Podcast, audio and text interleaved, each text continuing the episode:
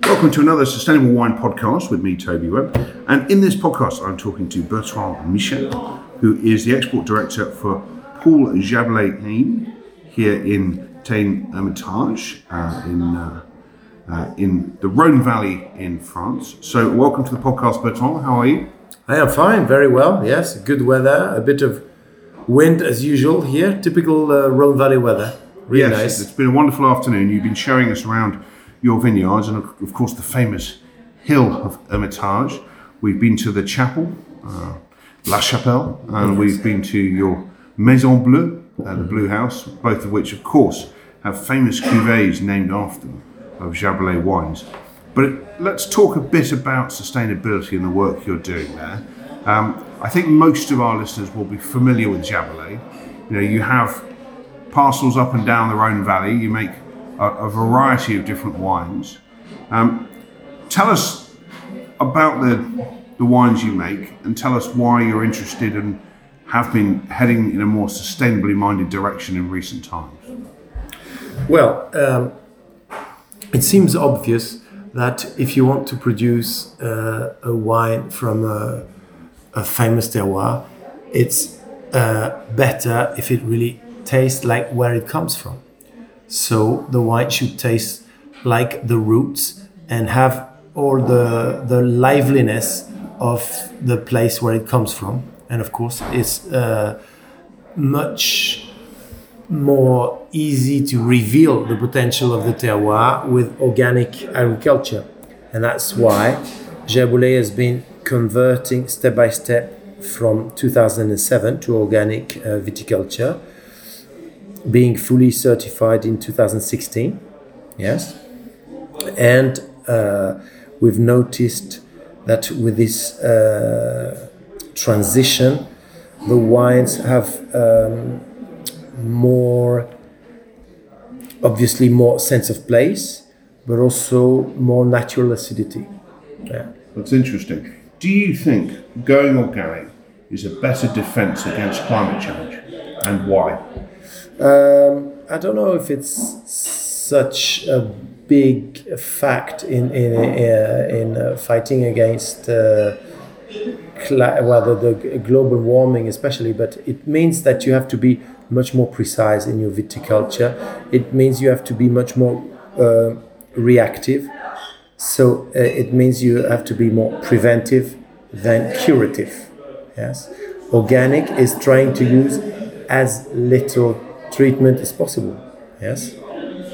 Even if you use herbal brews and uh, silice in biodynamic, because we are now uh, using many biodynamic methods, there is uh, always the, the need and the, and the will to use as little as possible uh, treatment. So you have to be very precise and be and be more uh, preventive than curative.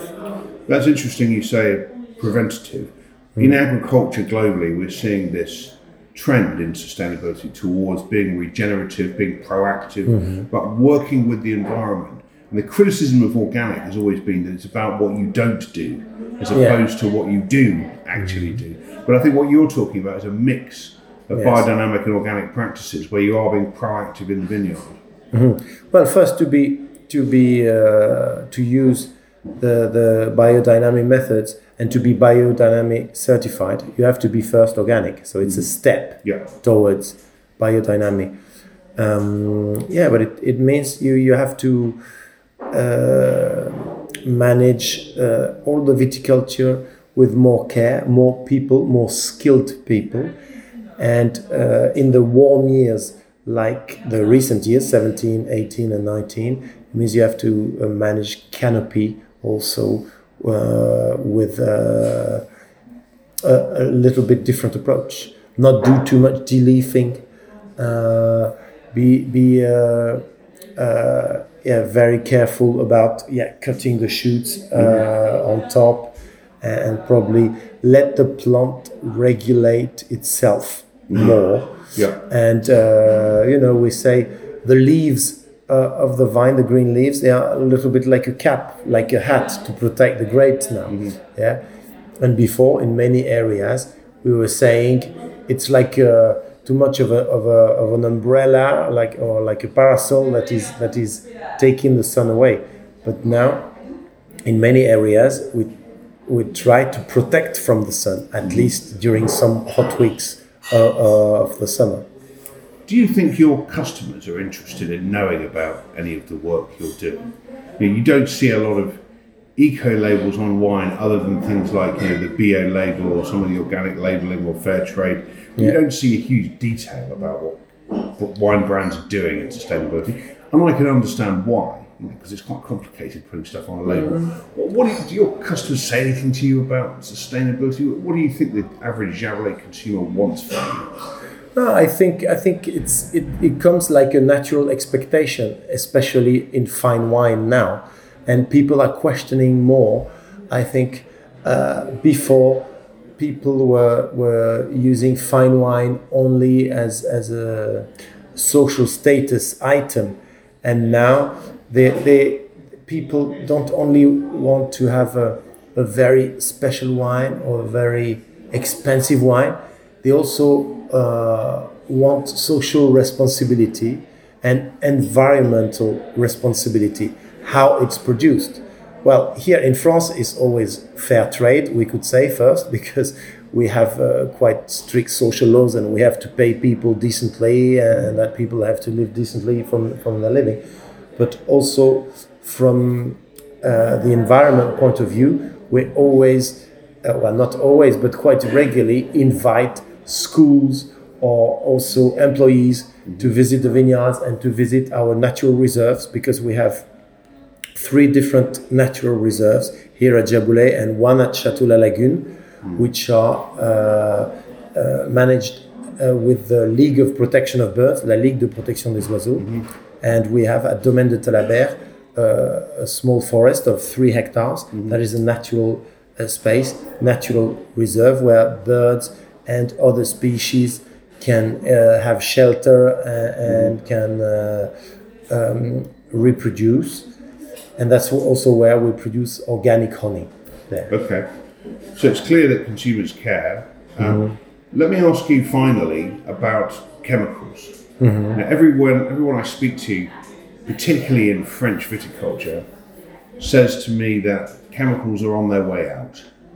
And I hear different time frames and I hear different things about regulations. But you know, the Cru Bourgeois Exceptionnel are now forcing those members to go through the HVA2 and HVA3 mm-hmm. assessments, yeah. of which environmental sustainability is an important mm-hmm. criteria. Do you see an end in general use of, of chemicals in vineyards in France in the coming five years, for example? Well, a total end, I, I doubt it because not everybody has the same aim or, or the same will to go there. But there is a big change uh, taking place. The Rhone Valley is one of the most organic uh, areas. We are well, Jaboulet and Château La Lagune, our property in Bordeaux, are both certified haute, haute valeur environnementale. Mm. Yes. Um, and uh, also in organic agriculture, you try to reduce the use of copper sulfite of bouillie bordelaise. Yeah. yeah. Um, the maximum allowance is six kilo per hectare on a two-year period, mm-hmm. and now we are well below three kilos. So we are half of the tolerated mm-hmm. uh, use of copper sulfite, and I think yeah it's the aim to reduce that every year. So we don't use any chemicals, obviously, but now also the copper sulfite we try to, to minimize mm-hmm. as much as possible. And to be able to do this, you have to use it at the right time. Mm-hmm. Yes. And it means being very precise mm-hmm. and, and uh, trying to, to maximize the use of the product to minimize the quantity. Mm-hmm. Yeah. Wonderful. Well, Bertrand, thank you very much for your time today. Yeah, thank you.